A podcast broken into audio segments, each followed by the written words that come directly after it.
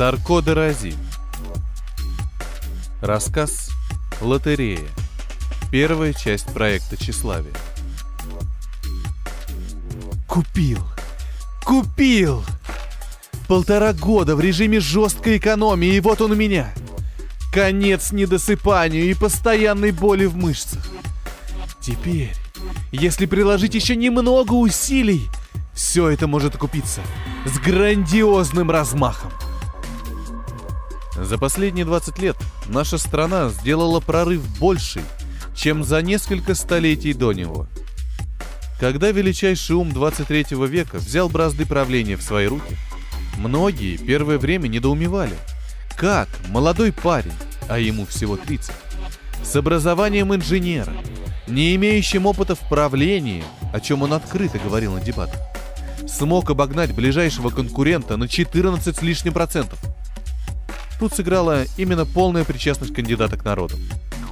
За последние два века в обществе сложилось четкое ощущение, что власть чуть ли не в прямом смысле слова переходит по наследству. Все, еще до начала выборов, знают, кто победит, а в стране тем временем никаких изменений. Надоело. И тогда абсолютно все партии, за исключением партии ангажированного победителя, объединились в коалицию и сумели внести поправку в проведение голосования. Помимо разрешения оборудовать камерами все избирательные участки, в режиме онлайн формировалась база избирателей с открытым доступом для любого желающего. В базе находилось видео процесса, как и когда голосовал тот или иной человек, видео его лица с открытым паспортом и номер контактного телефона. Казалось бы, что мешает просто купить голоса пары сотен тысяч человек? А последний аргумент – в виде обязательного прохождения каждым избирателем детектора лжи перед опусканием бланка в урну. В случае несоответствия желания человека его выбору, он либо лишался голоса, либо голосовал по показанию полиграфа. Вы думаете, люди возмутились? Да, но только вот доля недовольных оказалась меньше трети процента на долю голосовавшего населения – и вот тогда-то и оказалось, что подсознательно люди хотят видеть у власти этого простого инженера, не имеющего ничего общего с бюрократией. Просчитались. Первые два года это была просто фантастика. Он рулил экономикой, как машинкой на радиоуправление. Легко и точно зная, что будет, если повернуть, скажем, направо. Цены опускались, зарплаты возрастали. Учителя стали зарабатывать, как в прошлом топ-менеджеры. Все новинки появлялись у нас буквально через неделю после выпуска в стране производителя. А чуть позже уже мы стали основным источником всего нового по всему миру. Цены на авиабилеты в любую страну стали как ужин в недорогом ресторане. И везде нас встречали как сына после армии. Нашим туристам освобождали зарезервированные другими людьми столики – Таксисты, объезжая соотечественников, подъезжали исключительно к нам.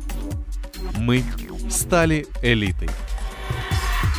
Но с началом третьего года правления народ, затуманенный незаслуженными благами, даже пальцем не пошевелил, когда их благодетель выдвинул предложение перейти на монархическую форму правления. Никого не удивило, что редкие несогласные либо меняли мнение на следующий же день, либо просто исчезали с экранов страны.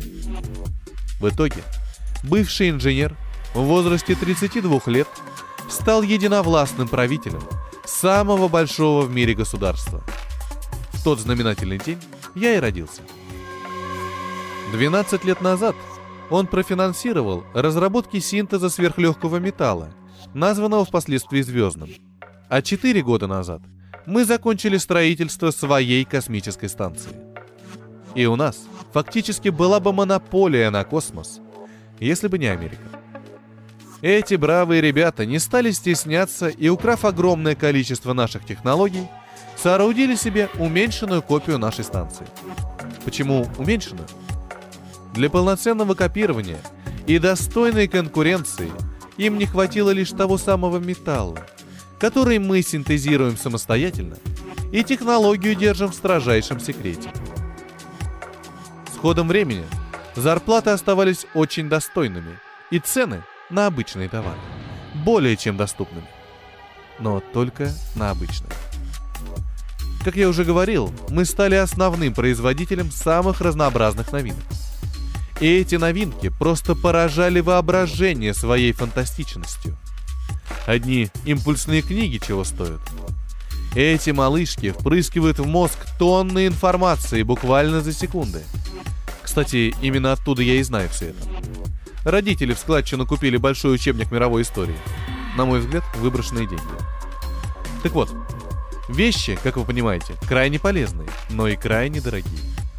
Все равно, что купить крутую машину лет сто назад. Но несмотря на их стоимость, вещи эти пользуются колоссальным спросом. Они – статус. Они – карьера. Они – успех.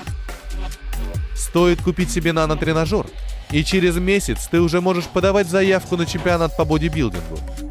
Нейрокалькулятор сделает из вас бесценного специалиста в области математики, учета, финансов и всего с этим связанного. Но несложно догадаться, что отток таких людей из страны – катастрофа для ее правителя. И монарх просто-напросто запретил выезд для всех обладателей подобного апгрейда – Хочешь отдыхать за границей? Пожалуйста. Просто будь обычным человеком. Купил, ты встал на учет, и даже не думай теперь куда-либо смотаться. Первое время были недовольны. Потом их не стало. Нет, они живы. Просто сменили место жительства.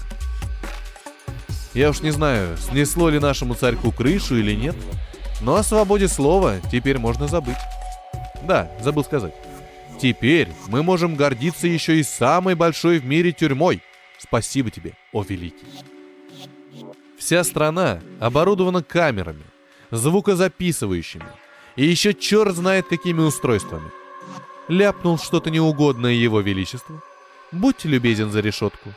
Не так посмотрел на его фотографию? Вероятный возмутитель спокойствия. Прошу туда же. В принципе, привыкнуть можно. Я привык. И ничего, живу вполне нормально. Но сейчас я рассчитываю на более чем нормальную жизнь. Пару лет назад начался набор на станцию сотрудников по вакансии «Взгляд со стороны». Это обычные люди, без специального образования и подготовки, которые должны просто жить на этой станции, в королевских условиях, и просто говорить, что им нравится, а что нет. В будущем ее собираются использовать как самый дорогой город-курорт – Дорогой — это относительно. Там все будет бесплатно. Но доступ туда получат только те, кто обзавелся какой-нибудь новинкой из перечня невыездных. Но это только в будущем. А пока надо все проверить, наладить и отшлифовать, чтобы угодить даже самому привередливому отдыхающему. И для этого нужен взгляд со стороны – Разумеется, желающих было неимоверное количество. И тогда был объявлен конкурс на ограниченное количество мест. 10 тысяч человек, любого возраста, пола и физических данных, могли стать счастливыми обладателями самого потрясающего отпуска работы сроком на 10 лет с возможностью досрочного увольнения. По последним данным, Пока утверждено лишь 800 с небольшим кандидатов. Так что у меня есть все шансы. Самое сложное я уже сделал. Купил психовизуализатор с заложенной программой тестов и испытаний. Осталось лишь пройти их. А с этим у меня вряд ли могут возникнуть какие-то проблемы. Уселись поудобнее на кровати. Пластиковая коробочка, еще не распечатанная, лежит на коленях. Ох, даже не верится. Скоро, очень скоро я буду жить как в раю. Бросаю короткий взгляд на окружающее меня полупустое помещение. А ведь раньше тут было все заставлено разнообразной техникой, предметами декора и прочими радующими глаз не особо нужными вещами. Все продал. Подчистую. За исключением вещей, за которые не получится поиметь сколь-нибудь нормальную сумму. Ну да ладно. Рву упаковку — с азартом бросаю ее в сторону, в руках только долгожданный предмет. Билет в новую жизнь. Небольшой ободок металлического цвета с двумя диодами на концах. Рядом с левым небольшая кнопка включения аппарата. Надеваю. Напоследок смотрю на часы. 18.00. Палец на кнопке. Закрываю глаза. Ну, поехали, говорю я и нажимаю на кнопку. Темнота. Ничего не происходит. Ободок довольно чувствительно давит на виски. И мне все сильнее хочется открыть глаза. Ну, ну же! Открываю глаза. Работает! Пространство вокруг меня переливается узорами постоянно меняющихся цветов на темном фоне. Сам же я нахожусь в полной невесомости. Ни стен, ни пола, ничего. Я смотрю себе на руки. Они выглядят абсолютно реальными. Ущипнув себя, чувствую боль. Подавшись назад, начинаю медленно вращаться. Невероятное ощущение. Так вот, как себя чувствуют космонавты. Расправляю руки, фиксирую себя в горизонтальном положении. Здорово. Оно, конечно, здорово, но я ведь не для этого отказался от нормальной жизни среднестатистического человека. Где же обещанный тест? Только я об этом подумал, передо мной возникает огромное информационное окно с постепенно заполняющимися таблицами. Рязанов Павел Владимирович, 26 лет. Гражданство Российская империя. Город Москва. Улица. Да, все правильно. Только для чего мне это показывают? Может, уже начнем? Гравитация вернулась. И я со страшной скоростью начал падать вниз – Приземлившись, я уперся руками в землю. Боли не было. Вокруг была все та же тьма с переливами разных цветов. Мгновение, и она исчезла. Я был на баскетбольной площадке, огороженной сетчатым забором, вершина которого терялась в лазурно-синем и бесподобно чистом небе. К моим ногам подкатился мяч. Я остановил его и в ту же секунду он сдулся, затем всосался сам в себя, оставив на земле револьвер, один из тех, что я в детстве видел в музее. Я поднял его и резко отпрыгнул. Передо мной упали сразу на ноги три совершенно одинаковых человека. Они стояли и не шевелились, даже не дышали. Я молча смотрел на них, не понимая, что мне сейчас делать. «Кто здесь лишний?» Голос прозвучал с самого неба, раскатистый и странно знакомый. На секунду мне подумалось, что это мой голос. Взяв себя в руки, я принялся внимательно осматривать пришельцев. Наконец-то, первый тест. Но сейчас я им покажу, будьте уверены. Троица была будто отражениями одного человека — я, кстати, попытался решить задачу, исходя с этой позиции. Ничего. Все как один высокие, в шортах, майках, напульсниках и кедах. Первая ассоциация – баскетболисты. Никаких лейблов, пятен, даже волосы, казалось, уложены одинаково. Не желая признавать, что я попал в тупик, и совершенно не знаю, как ответить на поставленный вопрос, я попытался абстрагироваться от всего – в надежде, что ответ всплывет сам собой. Десять, девять... Да что такое, черт возьми? Что за глупый тест? Восемь, семь, шесть... Чем они отличаются? Ну чем? Да ничем! Три баскетболиста на баскетбольном поле. Пять, четыре, три и я в домашней одежде, с револьвером в руке.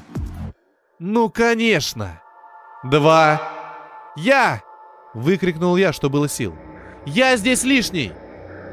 Отчет прекратился. И как я сразу не догадался. Четкий вопрос. Кто здесь лишний? Это же было так очевидно. «Неверно!» Прогремел голос, и я заметил какое-то шевеление за спиной. Обернувшись, я увидел, как троица медленно надвигается на меня. У каждого в руке был нож. Даже оружие одинаковое. Нервно подумал я. Один из них сделал резкий выпад на меня, и я, зажмурившись, резко закрыл лицо руками, больно стукнув себя револьвером. Открыв через некоторое время глаза, я увидел застывшего баскетболиста с занесенным ножом, абсолютно неподвижного, вновь будто окаменевшего. В следующий миг земля ушла у меня из-под ног, и все стало черным с разноцветными переливами. Окно, где была информация обо мне, снова появилось передо мной. Но только теперь там было написано следующее. Основной тест выполнено. Дополнительный тест выполнено. Выполнено. Выполнено! Отлично! Только вот что за дополнительный тест? Текст изменился. Дополнительный тест. Определить себя лишним объектом, не приняв этот факт за оскорбление личности. Это дополнительный? А какой же тогда? Основной тест. Пистолет не должен быть использован по назначению. Ага. Значит, так вы тут играете? Ну ничего. Зря только вы мне все карты раскрыли. Теперь-то у вас... Темнота исчезла, и мне пришлось закрыть рот и перестать дышать. Я был под водой, причем очень глубоко. Воздуха не хватало, но давления не было. Вода не выталкивала меня, а наоборот, я погружался все глубже. Что-то тянуло меня вниз. Я ощупал живот, железный пояс. Но он не может давать столько веса. Я посмотрел вниз и понял, в чем дело. Ко мне цепью был привязан человек. Цепь посередине была с элементарным карабином. Мне нужно его спасти. Я это прекрасно понимал. Но грудная клетка уже начинала ходить ходуном. Воздуха не было абсолютно. Так, успокоиться. Я сижу на кровати. Никакой воды на самом деле нет. Нужно просто вдохнуть. Не могу. Все понимаю, но не могу, черт! Я бросаюсь к карабину, отстегиваюсь и стремительно плыву наверх. Выныриваю. Вдох. Да. Вернее... Я не выполнил задание. Столько усилий, и все псу под хвост. Стоп. Меня пока не выбрасывают из программы. Значит, не все потеряно. Вероятно, он был лишь дополнительным заданием. Интересно, как у них там все рассчитывается? Все неважно. Где я? Вокруг меня, насколько было видно, везде была вода. Надо просто спросить. «Что мне делать?» — слух спросил я. «Система повреждена», — пророкотал тот же голос, что и на поле. «Восстановление системы. Система восстановлена». Как только голос затих, вода неожиданно вздрогнула. А затем мир перевернулся. Тело оказалось наверху, а голова под водой. Дальше меня начало тянуть вглубь. И как я не водил руками, не мог остановить погружение. Воздуха снова почти не было. Сбой системы. Система восстановлена. Голос звучал прямо у меня в голове. Сбой системы. Попытка восстановления. Я погружался все глубже и глубже. Сил сдерживать дыхание уже не было. 93 основных теста выполнено. 305 дополнительных тестов выполнено. Все мое существо сконцентрировано на грудной клетке. Результат одобрено. Не желая того, я все же делаю глубокий вдох, мои легкие наполняются водой, и в следующее мгновение я кашляя падаю с кровати у себя дома. Со злостью я снимаю обод с головы и кидаю его на кровать. Затем ложусь прямо на пол и, наслаждаясь возможностью свободно дышать, смотрю в потолок. Ну и шуточки у них, говорю я, и вдруг вспоминаю, что в конце сказал взбесившийся прибор. Резко поднявшись, я беру аппарат и, посмотрев на него некоторое время, надеваю. ничего не происходит. Я все так же дома, и лишь несколько секунд спустя я слышу тот же голос. Результат одобрено. Результат одобрено.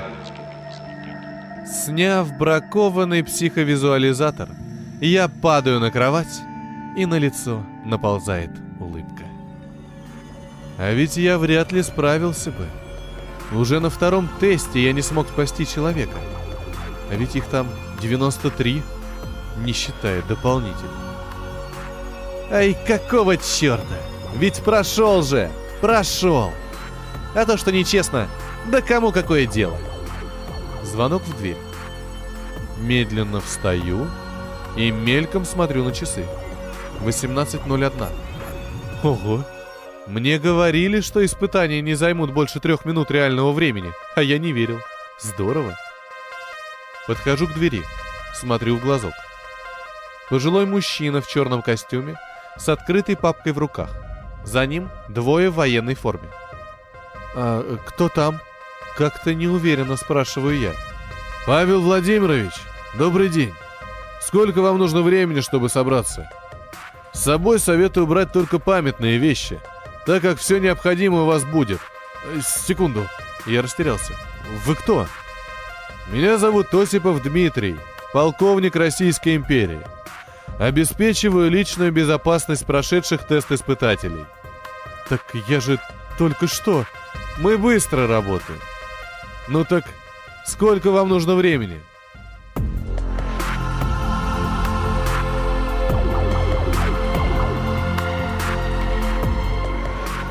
На базе отправки корабля на станцию мне объяснили, как будет проходить полет. Корабль поднимется до средних слоев атмосферы, капитан задаст координаты, компьютер рассчитает время полета, дальше техник проверит криокабину, и мы все погрузимся в моментальную заморозку. Разморозимся по прилету без каких-либо последствий для здоровья, за исключением возможного легкого головокружения. А я-то себе нафантазировал. Ну, так, скорее всего, будет лучше, чем если меня стошнит во время какого-нибудь маневра. Ведь мой вестибулярный аппарат никто не проверял. Техник, Игнатова Мария, оказалась довольно дружелюбной и разговорчивой. Всячески меня поддерживала и по секрету рассказала, что и сама пробовала пройти тест, благо зарплата позволяла. Но провалилась уже на четвертом задании. На ее вопрос «А как я прошел то-то и то-то?» Я отмахивался, ссылаясь на хорошую интуицию. Капитан же, Прохоров Александр, напротив, был довольно угрюм и приветствовал меня неоднозначной фразой «Еще один». Как оказалось, он просто не переваривал таких вот, как я, счастливчиков, считая нас сплошь слабаками и лентяями. Он говорил, что если человек мечтает о космосе, так он должен пройти обучение, подготовку и только пролив литры пота и истратив кучу нервов, получить доступ к нему. Доступ как награду за труд и усердие. Ага, сейчас. А то, что эти счастливчики прошли испытания, которые не по зубам бортовому технику, это что, не в счет? И то, что далеко не все из них детишки богатых родителей, и им пришлось серьезно вкалывать, чтобы купить аппарат, это тоже во внимание не берем?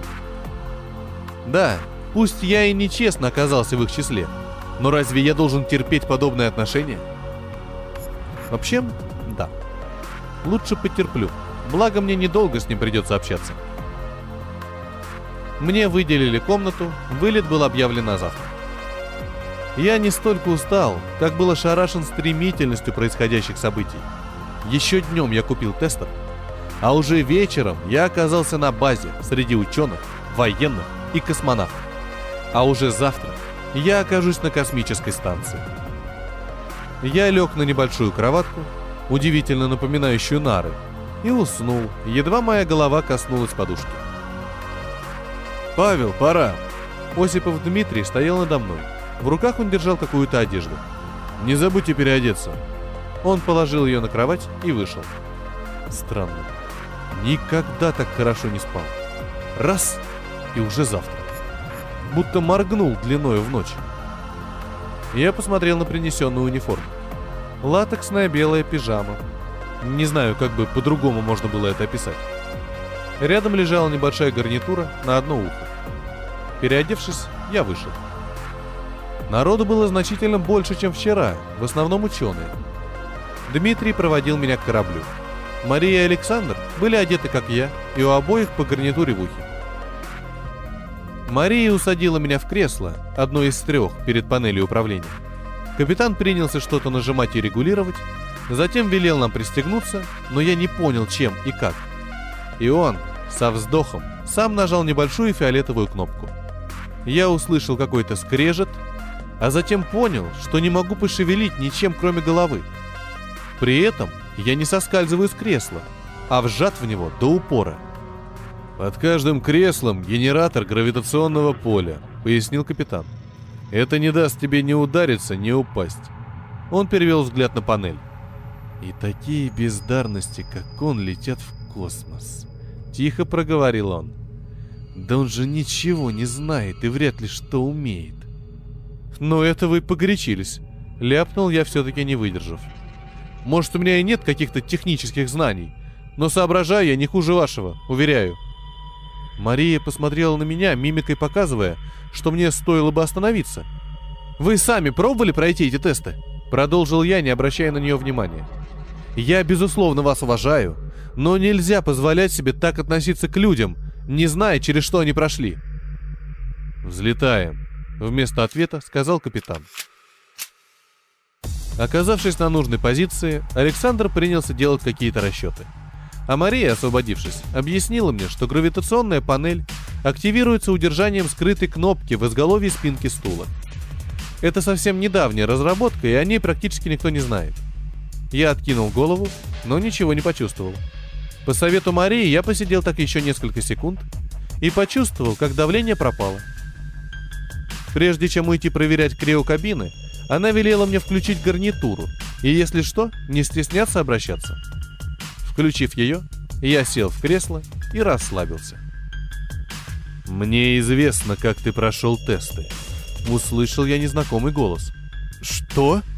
От неожиданности я вскочил и чуть не упал. «Что случилось?» «Чего у тебя там?»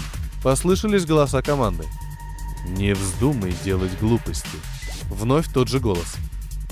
Если обман раскроется, мне не избежать тюрьмы. Я сел в кресло и после секундного раздумия ответил. «Заснул просто. Извините, что отвлек», — солгал я. И чтобы после этого я... Послышалось бормотание капитана. «Слушай и молчи», — продолжил голос. «Когда техник закончит отладку криокабин, спроси, какая твоя. И когда останешься один, скажешь «невероятно», и получишь дальнейшие инструкции. И да, это я организовал твою победу. «Невероятно!» — сказал я, когда Мария вышла. «Не увлекайся там», — произнес капитан. «У тебя полминуты до инструктажа». «Значит так», — велел мне голос, видимо, полностью исключив, что я буду сопротивляться. «Справа от кабины небольшая отвижная панель. Открой ее». Я подчинился. Среди всех проводов в глубине находится круглый регулятор. Найди его. Не сразу, но все-таки он нашелся. Обалдеть! Дал я знак. Поверни его до упора влево. Закончил голос. Выполнив указание, я закрыл панель, и через несколько секунд Мария и Александр зашли в отсек. Я влип. Подумал я. Стеклянная дверь кабины закрылась. «Три, два...» — послышался голос капитана. Один. Вспышка. И ничего. Лишь стало немного прохладно. Ты как? Тот же голос. Нормально. Наверху должна быть кнопка. Нажми. Я поднял голову, и правда небольшая кнопка. Нажал. Дверь кабины открылась. Иди к панели управления. Сядь и крепко держись. Немного потрясет, когда будешь пролетать атмосферу. Дальнейшие указания дам, когда вылетишь. «А почему я должен подчиняться?» — спросил я, решив, что теперь молчать не обязательно. «Потому что ты умный парень», — ровно ответил неизвестный. «Ты понимаешь, что будет, если твой обман раскроется». «Но ведь я сейчас делаю явно что-то противозаконное». Не переживай. Это я решу. Обещаю. Сев в кресло, я облокотился головой о спинку, включив гравитационную защиту. Тряска меня особо не побеспокоила. Подойди к панели. Найди на ней отдел с большой мигающей кнопкой. Под ней написано «Авто». Нажми ее. Выполнив указание, я почувствовал, что корабль остановился. Над ней четыре рычажка. Опусти левые два. Готово, ответил я. Жди. Через некоторое время послышался какой-то грохот, а затем открылась дверь. «Ну привет!» — сказал мужчина в таком же костюме, как и у меня, только с плазменным пистолетом в руке. Америка давно пыталась получить технологию синтеза звездного металла. Раз не удается подойти с Земли и с воздуха, они решили попробовать сделать это из космоса.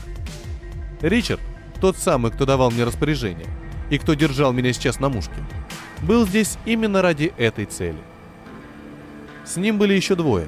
Один из них вновь активировал автопилот, второй сел на место, где раньше сидел я. Все они шли на смерть. Все, что им было нужно, это попасть на базу, открыть коробочки, что были закреплены у каждого на поясе, а дальше нано-камеры сделают свое дело. «Где пилот и техник?» — спросил Ричард. «В заморозке». «Веди». Как ни странно, мне не было страшно. Они вели себя вполне адекватно, не были агрессивны. И я даже подумал, что они пошли на это не по своей воле. И им это все нравится не более, чем мне. Когда мы зашли в отсек замороженной командой корабля, Ричард остановился напротив капитана, направил на него пистолет и, не задумываясь, выстрелил. Тут же включилась сирена, и все вокруг замигало красным. Я стоял не в силах осознать, что сейчас произошло. Из отверстия в кабине шел белый плотный пар. Я не видел лица Александра, но видел красные трещины — разошедшиеся от шеи на плечи. «Пошли!» Ричард ткнул меня в спину и вывел. «Сейчас на панель управления позвонят с базы, узнать, что случилось. Ты ответишь, что только что очнулся и не понимаешь, что происходит». Он дернул меня за плечо. «Ты все понял?» «За что?» – прошептал я. «За что?» Он влепил мне пощечину. «Успокойся!» Сейчас ты должен выполнить то, что я тебе сказал. Иначе мне придется пристрелить и девчонку. Правда, тогда все будет сложнее. Тихо сказал он, затем приятельски улыбнулся. Ну так что, поможешь? Я кивнул. Я сделал все, как было велено. Оператор сказал мне ничего не трогать, пристегнуться и ждать, когда корабль вернется на Землю. Это примерно 10 минут. Я сидел, облокотившись спиной о панель. Они сидели в креслах и молча смотрели то на меня, то друг на друга. Капитан хоть и упрямый, но ведь справедливый и умный парень. За что его? Но ведь я ничего не мог сделать. Нечего об этом и думать. «Не переживай так», — заговорил Ричард. «Худшее для тебя еще впереди. Ты ведь понимаешь, что не сможешь сойти за простого заложника?»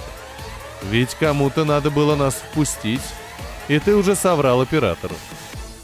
Да, от тюрьмы тебе не отвертеться, это факт. Но если все пойдет по плану, после срока тебя будет ждать хорошенький куш в виде солидного счета в банке. Он улыбнулся. Уверяю тебя, он окупит те неудобства, что тебе пришлось и придется пережить. Как бы аморально это ни звучало, но эта новость меня обрадовала. Я прекрасно понимал, что мне не выйти отсюда чистеньким никаким образом. И мысль о том, что это будет компенсировано хотя бы деньгами, немного, но облегчала мое невероятно подавленное состояние. Подавленное состояние. Ну, конечно! Мой взгляд переместился на фиолетовую кнопку, которую нажал капитан, включив этим гравитационную панель под креслами. Они все сидят. Если я нажму, они будут обездвижены. А как говорила Мария, эта технология совсем новая и мало кому известна. Я посмотрел на Ричарда. Но вдруг он знает. Я даже дернуться не успею, как он от меня и мокрого места не оставит. В этом я не сомневаюсь. Но если ему неизвестно, то он вряд ли станет что-либо делать, когда я просто пройдусь мимо панели. «Слышь?» — окликнул он меня. «Твой оператор что-то говорила пристегнуться. Как тут у вас это сделать? Скоро начнет трясти». Он не знает. Я могу свободно их обезвредить. Только вот зачем? Меня все равно посадят. Но вот счета в банке мне уже не видать. Сохраню технологию Российской империи? И что мне это даст? Может, император скажет мне за это спасибо, прежде чем меня посадят за решетку? Да этому самодуру плевать на справедливость. Это... Еще раз посмотрел на кнопку. Просто перевел взгляд на часы.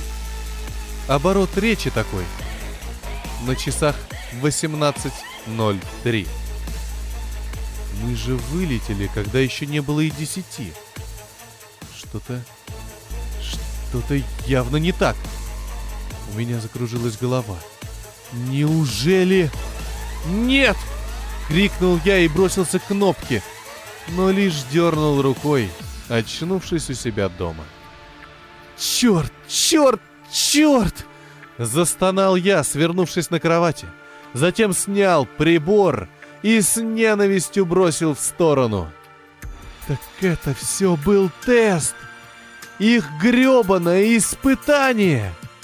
У меня на глазах убили человека, а для них это просто тест? Звонок в дверь. Как это может быть? Ведь это все было так реально. Как вообще можно предлагать человеку пройти через такое? В дверь постучали. «Меня ни для кого нет! Валите отсюда!» — крикнул я, обхватив колени лежа на боку. Удар! Дверь вышибли. Я затаил дыхание, не зная, чего ожидать. В комнату вошли трое. «Вы?» Я изумленно сел на кровати. Вы обвиняетесь во множестве потенциальных преступлений против империи. Решением Верховного суда вы приговариваетесь к лишению свободы сроком на 10 лет без возможности досрочного освобождения. Берите его. Осипов Дмитрий кивнул двум военным, стоявшим за его спиной, покачал головой, вздохнул и закрыл папку.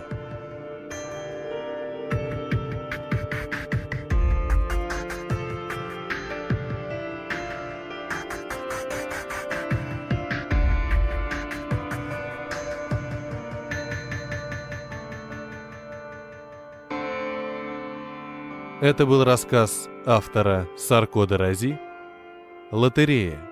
Первая часть проекта «Тщеславие». Для вас читал Петроник.